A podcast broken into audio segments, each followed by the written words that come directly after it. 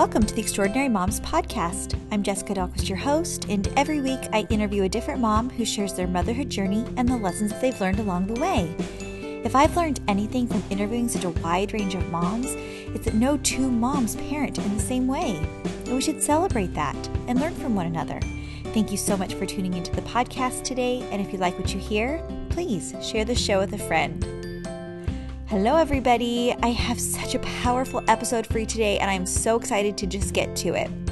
My guest is Nicole Lynn Lewis and she recently wrote a book called Pregnant Girl, a story of teen motherhood, college, and creating a better future for young families. She wrote this as a memoir of sorts as she experienced her own pregnancy as a young teenage girl, uncertain about the future, and you'll be really surprised to hear what kind of teenager she was at the time that she got pregnant. We talk about her relationship with the baby's father. We talk about how she continued pursuing her goals of college and education and how she now supports other young mothers, especially young Black mothers, in getting the resources and support that they need to continue to pursue their goals, to break the cycles of additional challenges that come from being a young mother. She is truly an extraordinary woman, and she uses what could have been a devastating circumstance in her youth to empower others and to help others to know that they are not alone in their circumstances and there is still so much life left to be lived. I admire Nicole Lynn Lewis so, so much, and I'm so excited for you to get to know her today. So let's get to it, my conversation with Nicole. All right, I'm so excited to be chatting with Nicole Lynn Lewis today. Hi, Nicole.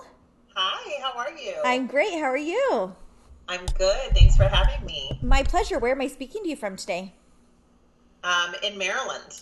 Nice. Awesome. I used to live in Virginia, and so we would go up to oh. D C quite a bit, and uh, I just love that area so, so much. Yeah, we love it here, and our office is in D C, and um, it's it's just, you know, hop, skip, and a jump from work. Yeah, that's awesome. Are you from there originally? No, I'm actually from New England. Oh, okay. Grew up, I was born in Connecticut and then grew up like half of my childhood in, in Massachusetts and New England and then moved down to the Tidewater area, so Virginia. Got it. Awesome.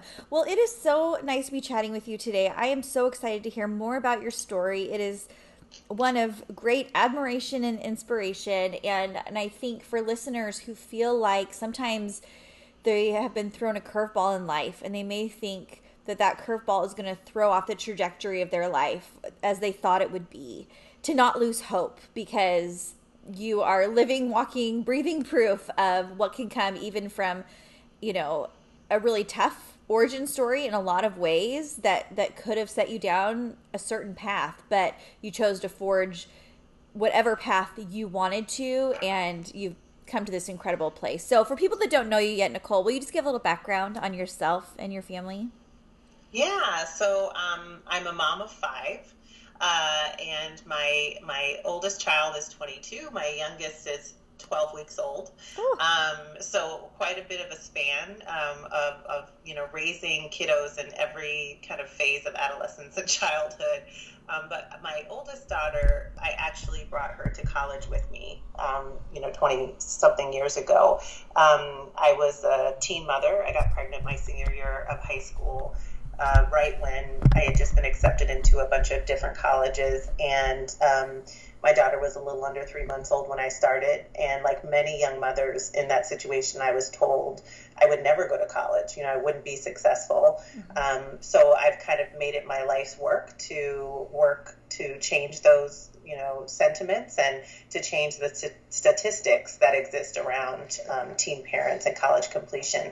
So that's my day job, but but certainly mom of five uh, is is a full-time job as well. Well, and, and it's so funny. I just posted about this on social media. So my oldest is eleven, and then I have a nine-year-old, a five-year-old, and then I have a five-month-old. And oh, congrats. Th- thank you. And so I love that we're in the newborn phase together, but it's a big deal starting over, isn't it? Yeah. And I am so, yeah. I'm so tired. I'm older. Like I just feel everything a lot more, but also I have a, kind of a different perspective on motherhood. Having lived it, my expectations are a lot different. My priorities are a lot different. And I think it's just such a beautiful opportunity to have this, this opportunity to, uh, do it again and mm-hmm. and appreciate things differently. And also for my big kids, having big kids and a baby is so fun, isn't it, Nicole? Yes, it is. I have like two um, moms, uh, yes. kind of co-moms, if you will, my twenty-two-year-old daughter and my uh, twelve-year-old daughter, you know, very hands-on, right. especially my twelve-year-old. My, my older daughter is in college, and obviously that takes up a, a ton of her time. Um, but, yeah, you have extra hands, which is really nice. And I think, like you said, there's it's just like I feel like I'm more aware of just being fully present in the moment, mm-hmm. um, you know, as much as I can, because I think as your kids get older, you realize how much uh, the time flies. And right. so I, I'm relishing, even though it's like very drowsy I know. time of, of newborn, you know, twelve-week-old, I'm relishing as many moments as I can. Oh, I'm so happy to hear that. I am doing the same, but... boy, am I drowsy. Exactly. I'm just like exhausted all the time, but like I'm not, I'm like, what did I even do? My husband's like, what'd you do today? Not like in a critical, like, how much did you accomplish today, but just like, what'd you do? I'm like, don't know. Like I looked, I, I, I, I stared at him. I stared at the baby a lot and I sat a little lot. Like, I don't even know, but uh, it was wonderful. It was a good day, but yeah, yeah. it's, it's crazy. Hey everyone, I wanted to interrupt the show to thank a show sponsor, and that is Human. Human with two N's.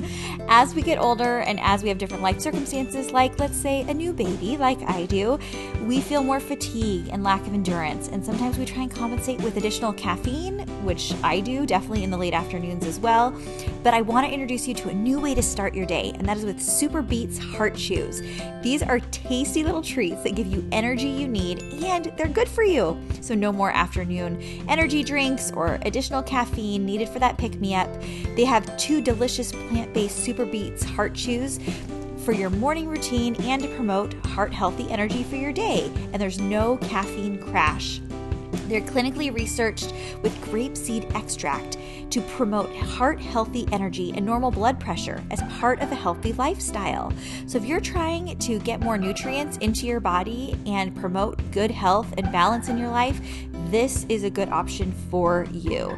The thing I love about Super Beats Heart Chews is they actually taste good. I actually look forward to eating these as opposed to some other more chalky or gritty gummies, if you know what I mean. They are so delicious, and I know that they are giving me the heart-healthy energy that I need and that you might be needing too.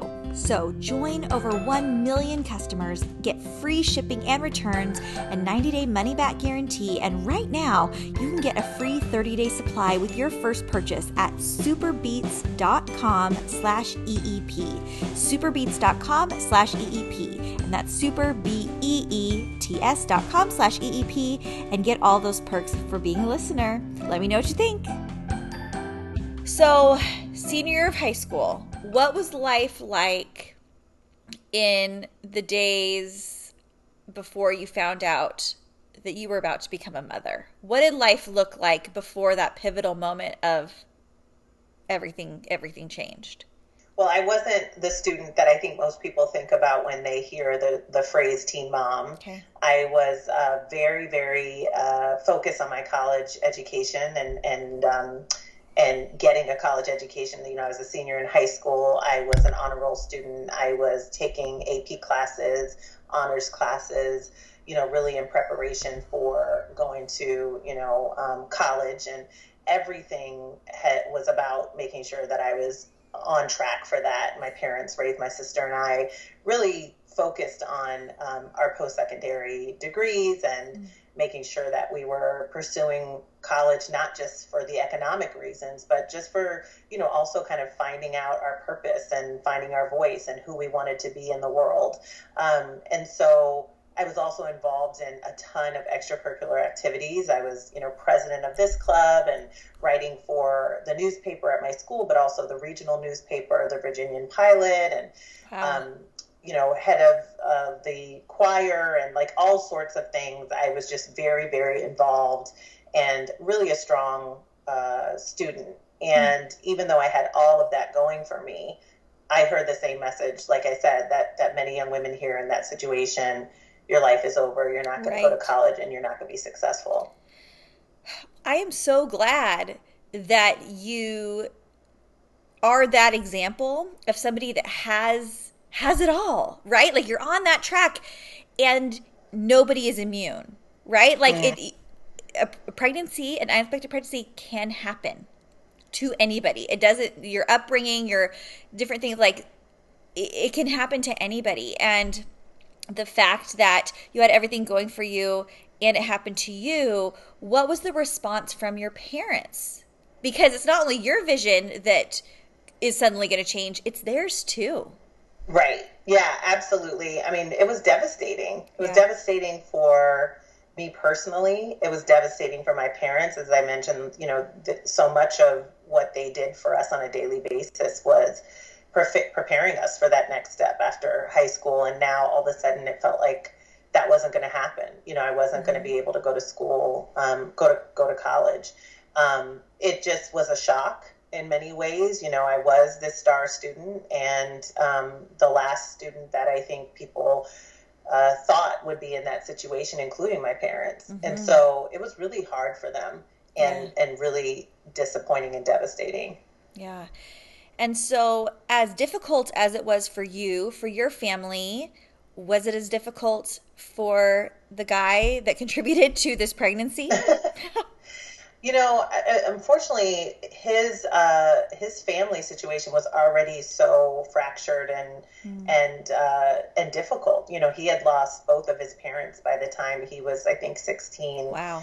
Um, and so he was essentially on his own. He had a, a sister who was trying her best, you know, to uh, take care of him and kind of be there for him and have him live with her and, and keep him focused on on football, which is what his passion was. But it was really hard for her, um, you know, obviously as, as his sister to be able to do that. And um, and so he was already in a situation where he didn't have a, a great support system. He, he, you know, didn't have these strong, healthy relationships with many adults in his life. And football was really the only thing that was going for him. He wasn't um, doing well in school. You know, he didn't have uh, college plans aside from playing football. Um, so there, there wasn't um, the same kind of reception to that news as there was on my side. Yeah, that's so hard to hear. Like that's so that's mm-hmm. so, must have been so difficult for him. Even you know, with his best intentions, he just had different resources available, right, in order to to be there and support or provide or, or handle those types of challenges that that were to come when you're becoming a dad, when you're not expecting that, and so. As disappointed and as, you know, life-altering as getting pregnant was for you, what happened next? How was there a talk of not keeping the baby, what via adoption? What what were those next conversations like, and how do you, did you decide we're we're moving on with this? Yeah, I mean, well, one, it was. It, that time of like discovering the pregnancy and all the conversations afterwards are, are sort of a blur. Yeah, right? I bet. Like, I bet. So many things. My body was changing. My life was changing. Everything that I had been working for felt like it was kind of crumbling underneath me. Um, you know, the world was just shifting in major, major ways for me as a young person. And that was hard.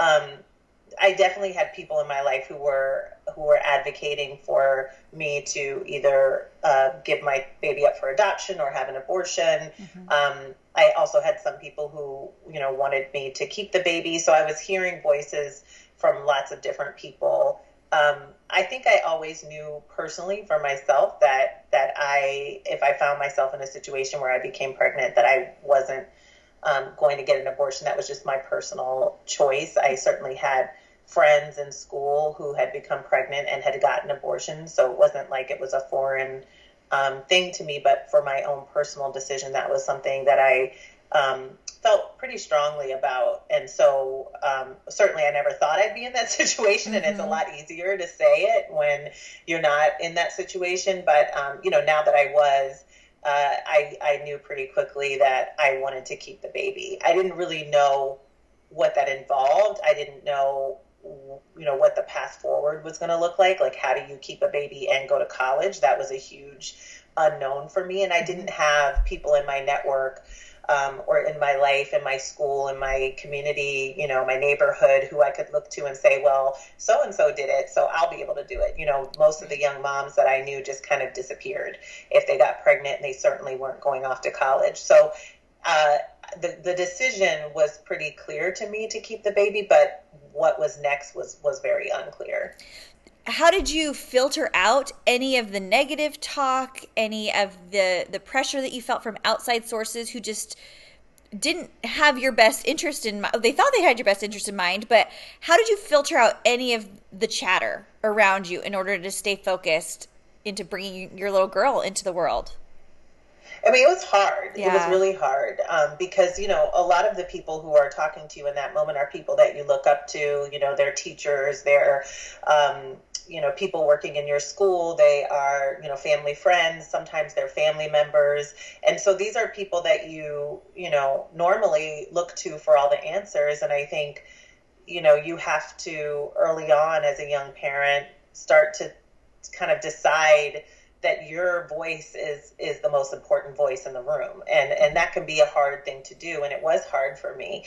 Um, but I think what was, was really driving a lot of my decision-making at that time was knowing that uh, education was going to be critical for me to be able to provide for this baby.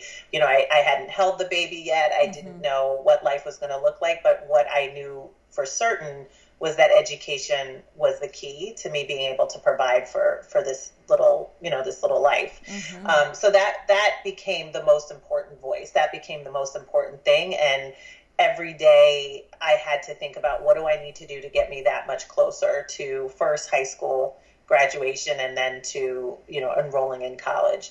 And it was difficult. You know, I was, I was homeless for periods of time. I was in a in a really tumultuous relationship with my daughter's father. We didn't have money. So I had a lot of things working against that, but but that became kind of like my guiding star. Wow. That is incredibly wise of you to have that focus on education at that time, because being on the path for education growing up, so you were fortunate in that. But I mean, most eighteen-year-olds, seventeen, eighteen-year-olds, we're just looking for like what college to go to to have fun, to move away out of the house. Like, it's not like, how is this going to be the next step in the building block of success necessarily?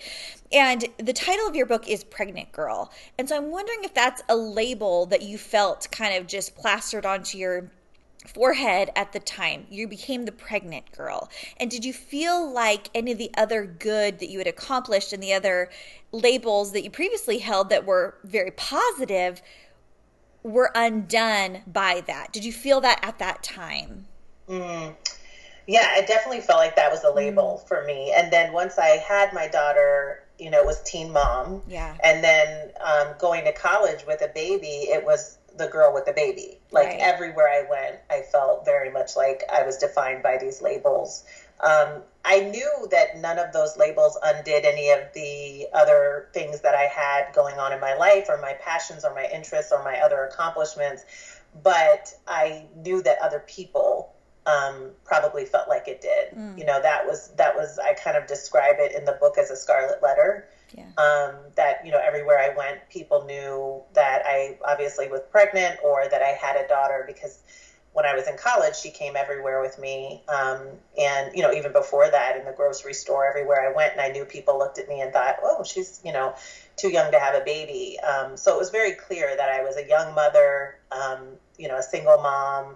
And those labels, uh, you know, were often influencing the way that people treated me, uh, mm-hmm. whether or not they would provide support, whether or not they would unlock resources that would help to make sure that I had a roof over our heads, or food on the table, or tuition, you know, to, to pay for college. So, uh, yeah, those labels are um, so powerful. And um, again, I don't, they didn't define me personally. I knew who I was, but I knew that the world, you know, definitely defined me by those labels. Yeah. That just made my eyes well up with tears, Nicole, because it just sounds like the benefit of the doubt was taken mm. away from you just because you had a baby in tow. And it just, It is just the opposite of what we should be doing. And I know this is your life's work now, is, is empowering people and creating these resources. But what if we all just gave each other the benefit of the doubt, whether it's, you know, a teen pregnancy, whether it's an addiction, whether it's just struggling in school and, and struggling to make good grades or get into college. There's so many things that can derail us and and keep us from really believing in ourselves. But when outsiders then are contributing to that, like, we need to do a better job as individuals mm. to realize how much our judgment, whether we're speaking it or not, we can feel when somebody's looking at us sideways. Hey everyone, I wanted to jump in again to thank another show sponsor that makes Extraordinary Moms podcast possible, and that is Thrive Cosmetics. Thrive Cosmetics are products with clean, high-performance, skin-loving ingredients that are clinically proven with formulas that not only highlight your best features, they actually improve your skin over time, and that is what I need right now. Pregnancy has done a number on my skin, so I'm always looking for new solutions to help my skin when it needs it most. The other thing I love about Thrive Cosmetics, they have a bold mission that's bigger than beauty. For every product purchase, Thrive Cosmetics donates to help women thrive. They help women emerging from homelessness, surviving domestic abuse, fighting cancer, and more. So your purchase really does make a difference. They have a variety of products, but the ones that I'm loving most are, first, the Liquid Lash Extensions Mascara. This is one of their best-selling products, and you guys, their formula is so incredible. It has more than fifteen thousand five-star reviews, and it just makes my lashes look natural, but like longer than ever. It's really, really amazing. The other thing that I'm loving is this Overnight Sensation Brightening Sleep Mask. Like I said, my skin's looking a little ruddy lately, and this potent skin-loving formula melts into my skin to restore moisture and rejuvenate skin, and literally, I wake up with such smoother and brighter skin. This is a formula that really works for me. I love everything about Thrive Cosmetics. Their products are the best I've ever used, and their Bigger Than Beauty mission is truly inspiring. You're gonna love them as much as I do, and so visit thrivecosmetics.com slash EMP for fifteen percent off your first order. This is an exclusive offer you can only get here. That's Thrive, C-A-U-S-E-M-E-T-I-C-S dot com slash E M P for fifteen percent off your first order. ThriveCosmetics.com slash EMP. You can also visit extraordinary moms podcast dot com for a link over to Thrive. Thanks again, Thrive Cosmetics. Tell me about meeting your daughter for the first time, holding this long-awaited gift in your arms. What was that like? Uh, I mean, um... It was incredible. I think, you know, uh, anyone who um, brings a child into their into their family, um, whether it's, you know, giving birth or through adoption or, you know, in all the different ways that families are formed, um, it was just this overwhelming um, feeling of, of love mm. um, that I had in that moment. And I, I describe it in the book as, you know, there's so much shame that we impose on young mothers and young parents. And all of that really just melted away when I when I held my daughter. Her name is Narissa. I held Narissa in my arms. Mm. Um, she was just beautiful. She was beautiful and um, perfect in every way. And, and she was deserving of all the things that I was working towards. You know, I, I looked at her and I was like, I have to give her the world. Um, and so all those feelings of like, I've got to get my college degree became even more heightened, right, and more intense, because now she was here, um, she needed me, and, and she was looking to me to to create a life for her. So um, just an overwhelming feeling of, of wanting her to have the world. That's so, so beautiful. And we can all, that's such a universal feeling as mothers. It doesn't matter how old you are. When you have that opportunity to hold that baby, there is nothing like that, and just wanting everything for them. Right. And like we mentioned in the beginning, like there's there's narratives about the type of people that become teen moms, and you are not that quote unquote stereotypical type of teen mom. And what are the narratives that you would say are perpetuating the difficulty in in teen moms, and specifically Black teen moms, from getting the help, resources, support they need in order to go on and be successful and provide and overcome and set a great example for their kids?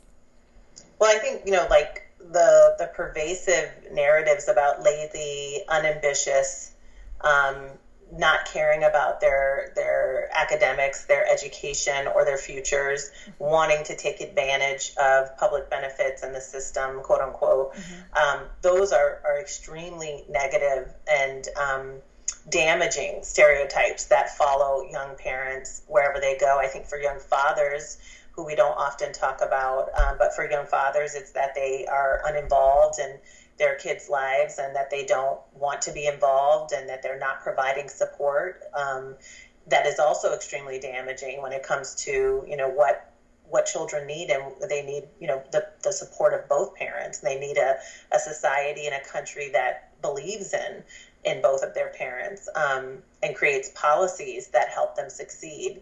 I think as a Black young mother, um, there you're definitely up against all of that, but it's exacerbated by, you know, the the negative stereotypes that are associated with with um, with the Black community in general, mm-hmm. right? The the feelings that um, that that if you are a young Black student, whether you're parenting or not, that you're uninterested in your education, um, that you are involved in crime or involved in some sort of activities that are, you know, counterproductive, um, that you're not deserving of resources and support.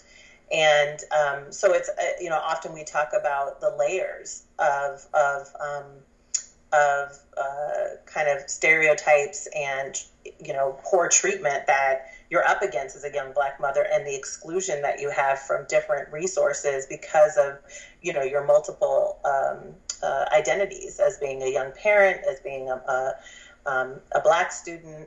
It's really tough. You know, you're up against a lot. And I think there's this constant need to prove your worth, to prove that you are worthy of resources, that you're worthy of opportunities. And um, and that's exhausting. It's mm. really exhausting, um, and, and it's counterproductive to what we want to see for, for young families, which is that both parent and child are successful. Right, and I would imagine that exhaustion takes up a lot of mental and even physical space in your day as you're trying to combat those things. You already have enough on your plate. You're trying to go to school. You're trying to get good grades. You're, you know, tending to a child that goes everywhere with you. You're trying to pay the bills. And you're thinking about all these other things, and you're battling for resources. I can't, I can't imagine. I can't imagine what that, what that is like. And bravo to you for being so dedicated and just go, like going, like I'm, I'm doing this. I'm, I'm going. And, and I think stories of strong women like you, not only does it change the trajectory in your own family, as you have five kids that now know your story and know, have, have you pouring yourself into them and telling them what their worth is. They're, they, they're not doubting that. Yeah. I mean, I think it, that's one of the reasons I wanted to get Pregnant Girl out into the world is, is to, um, you know, one, encourage any young parents who need encouragement to know that they're not alone. This yeah. is something that, you know, teen pregnancy touches so many people. It's touched so many lives. I, I realize that every time I go out and I speak at an event or I'm signing books, and so many people come up to me and say, you know, I was a teen parent, but I've never talked about it because, um, you know, I, I felt so much shame, or I'm the child of a teen parent, or my mom or my sister or my cousin. Um, and we just don't talk about it enough. And so one of the things that I wanted to do with the book was to really encourage anyone who's been impacted in some way um, by teen pregnancy to know that they're not alone, because it is, it's a very isolating and difficult experience. You're constantly trying to survive. Um, you know, I would talk about in the book is just this constant uh, focus on surviving just the next twenty-four hours. You know, mm-hmm. some of my classmates Uh, would be focused on, you know, oh, I'm going to do a study abroad, you know, two years from now when I'm a senior. And I was just trying to make sure that my daughter and I had food to eat that night, that she had enough diapers and baby wipes to last through the week, that I could um, afford daycare for another month mm-hmm. uh, or keep the heat on, right? Like those were the things that I was really hyper focused on. And then I was also going to one of the most prestigious schools in the country, William and Mary, where mm-hmm. you know, that you had to not only do well, but you had to do really well, right, you know, to, right. to make it um, through. And so on top of that constant state of survival, I was also having to make sure that I was getting my class assignments in, that I was reading all the books that I needed to read, that I was um, taking all the right classes. Um, you know, it, it was extremely uh, difficult, and kind of these mental aerobics that were constantly having to happen. Sure. Did anybody do or say anything during that time for you personally that that was helpful, that sustained you, that even just gave you a glimmer of hope and made things just a little bit easier? Oh, yeah. I think there, you know, what I've learned through my own experience, and that we try to really um, emphasize and, and do at Generation Hope, is the power of people. Mm-hmm. Um, and there were so many people once I was in college who um, were so encouraging. I had made a great group of girlfriends um, in college who essentially became sort of aunties to my daughter. You know, they were so excited to meet her, and like, you know, who doesn't love a baby? And so they really surrounded us with a lot of love. Um, sometimes they would watch her for me so I could take an exam or to just have some time to myself. Um, and they were always just, you know, quick to point out, like, Nicole, we're over here struggling in college and we don't have a baby, you know, right. You're doing such a great job and you're raising a child, you know, and um, that always was those moments, right, when someone recognizes you and says, like, wow, I see you, it, that, that was really uplifting. Um, sometimes I would have a professor, if I disclosed that I was a parent, sometimes I didn't, but sometimes I did, who would say, wow, and, you know, really make sure that, that they were supportive of me. And I had an amazing um, financial aid counselor who made sure that I had access to as much funding as possible so that I could pay for childcare and I could um, pay for rent and have food on the table. So the power of people, and I think it's, you know, that's another message I'm hoping to get out loud and clear, is that all of us, no matter, you know, what position we're in, whether we're working in a school or we're a member of a church or, you know, what have you, we all have the ability to remove barriers for young parents in some way and to keep them encouraged as they're trying to do, you know, all that they're trying to do for their families. Yeah. Well, and I love how you're talking about none of these things are like big life-changing things. Nobody gave you a ten thousand dollars check, right? Like, right. like showing up, holding your baby, letting you go take an exam and not feeling like, making you feel like you're an other, right? right? Making you feel like you're a part of the group. And why is childcare not subsidized for yes. hardworking people like you or so many people? Why are almost entire paychecks going to childcare just to make ends meet for family? Like, it makes no sense, but that's a whole other podcast. But yeah, we could talk forever about oh that. Oh my gosh, we have to do better in that. There's no reason that that should be a barrier to hardworking people. Like, it, that just right. makes no, no sense at all. So what did you study in college? I was an English major, okay. and then I also um, Uh, had a secondary concentration in um, education, so I was certified okay. to teach secondary English. Awesome. So what did you think you were going to do with your life? What was the vision? Well, I always envisioned, before I got pregnant, I envisioned I would be a world traveling journalist. That okay. was like something I wanted to do, and I was really passionate about it. Um, and then in college, even though I was, you know, parenting and going to school, I managed to um, take on some internships that I that exposed me to t- kind of different aspects of communication. So I interned at a at a um, A B C affiliate at a news station when I was in uh, college. And then I did a P R externship with a local nonprofit organization. And those those experiences really helped me to kind of hone in on public relations. And so I, um, my first job out of college, I was working for a major insurance company doing um, uh, P R for them and communications mm-hmm. for them. But I quickly learned that, like, I really wanted to get involved in nonprofit work. That was where my heart was. I fell in love with nonprofit organizations. Um, and, and putting those two things together, kind of my lived experience as a young mother and then my passion for nonprofit work, uh, really created um, the opportunity for me to launch my own nonprofit organization in twenty ten. Hey everyone, I know you're excited to hear all about Nicole's organization that she started, but I want to thank our final sponsor, and that is Uprising Food. Uprising's mission is to liberate all of us from the fundamentally broken food system that's stealing our health. And you know what? As much as I'm mindful of what I put into my mouth, I am also really concerned about what my kids are eating.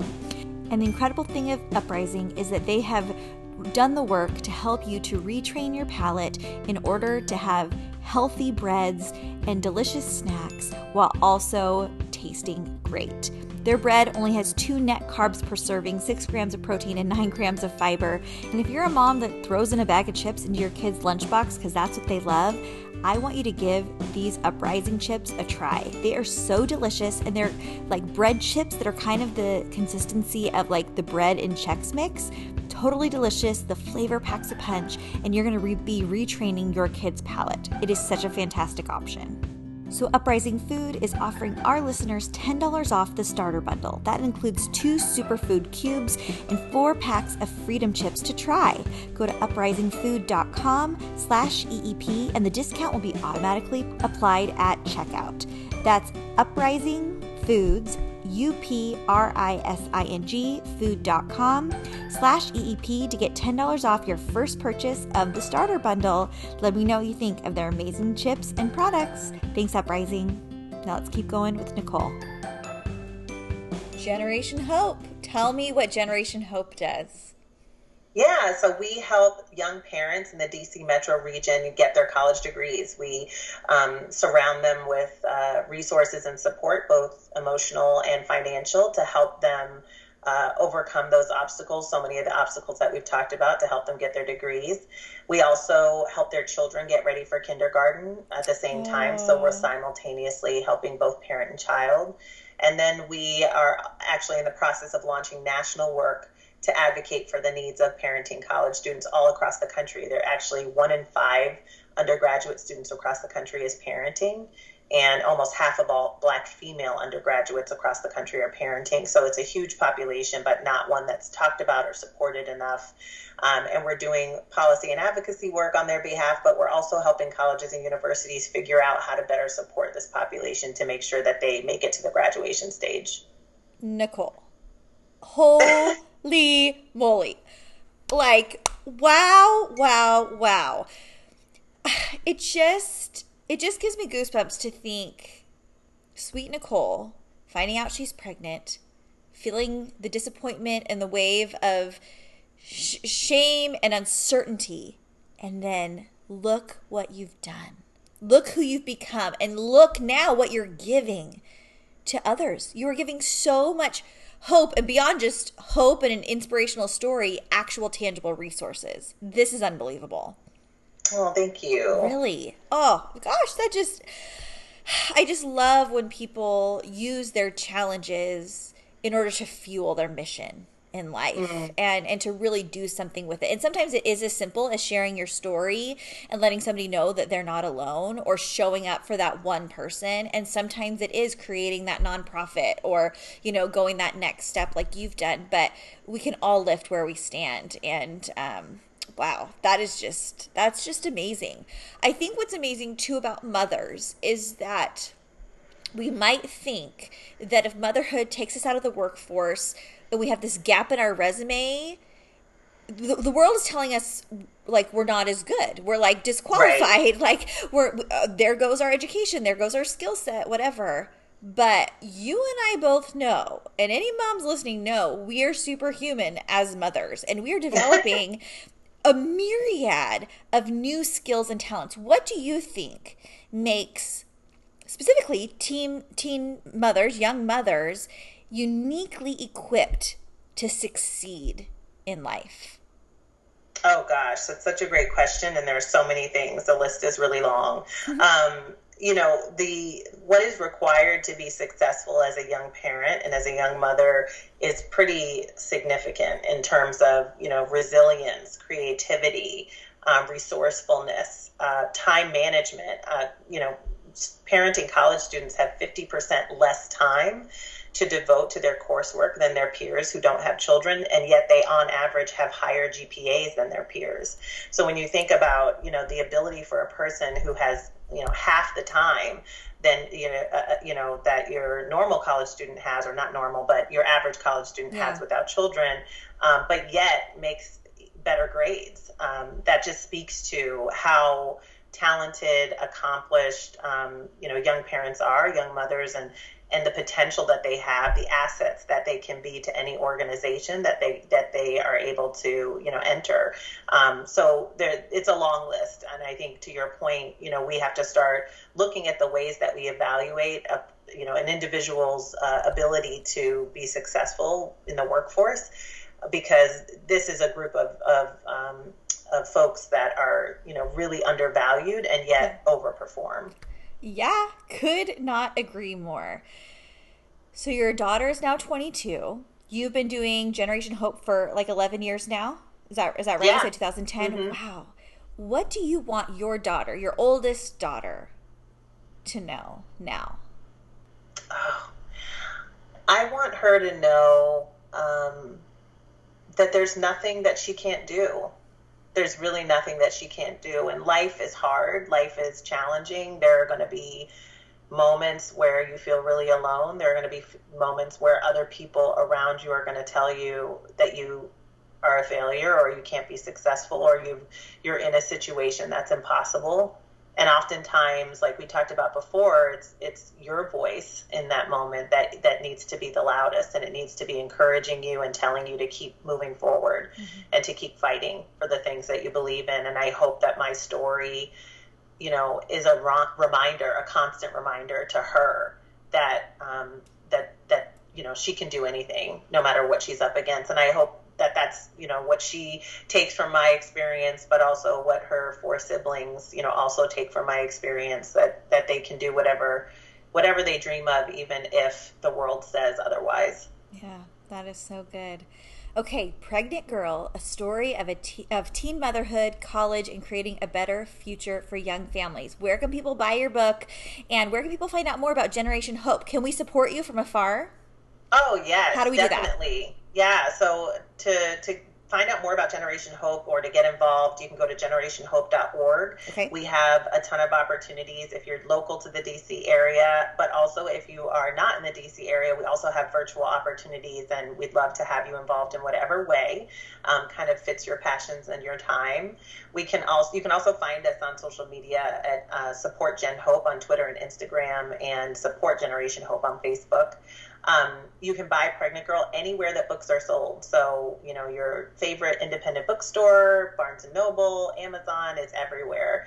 Um, and then you can also find me on uh, Instagram and uh, Twitter at Nicole Lynn Lewis.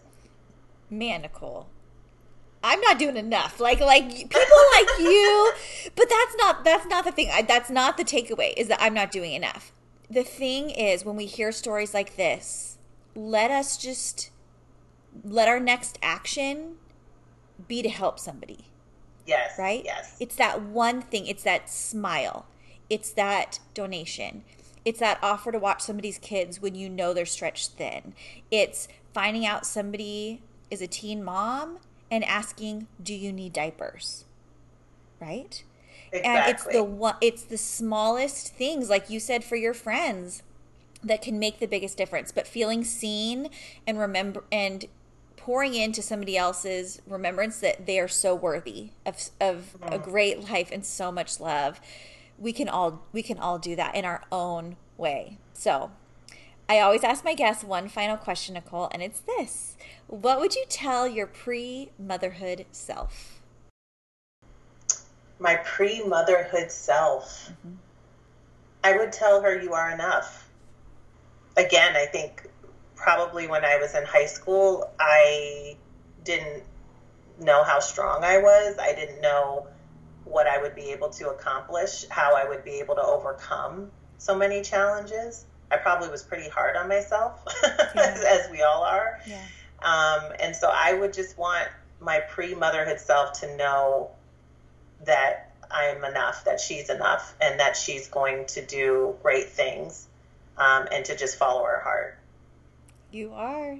You are, Nicole. Nicole, this has been such a privilege And I'm just so grateful for you writing this book, sharing your story, and then just taking it to the next level and supporting others through what can be such a challenging journey, but offering so much hope in the process. You are really incredible.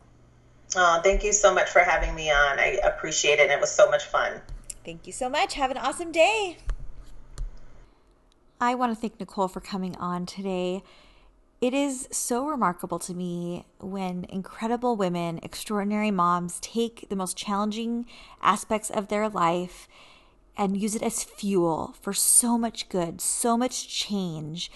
And Nicole is without a doubt a change maker. And I love what she's doing to support young moms across the nation, right in D C right now, but it is spreading, you guys. And I'd love for you to check out Nicole online.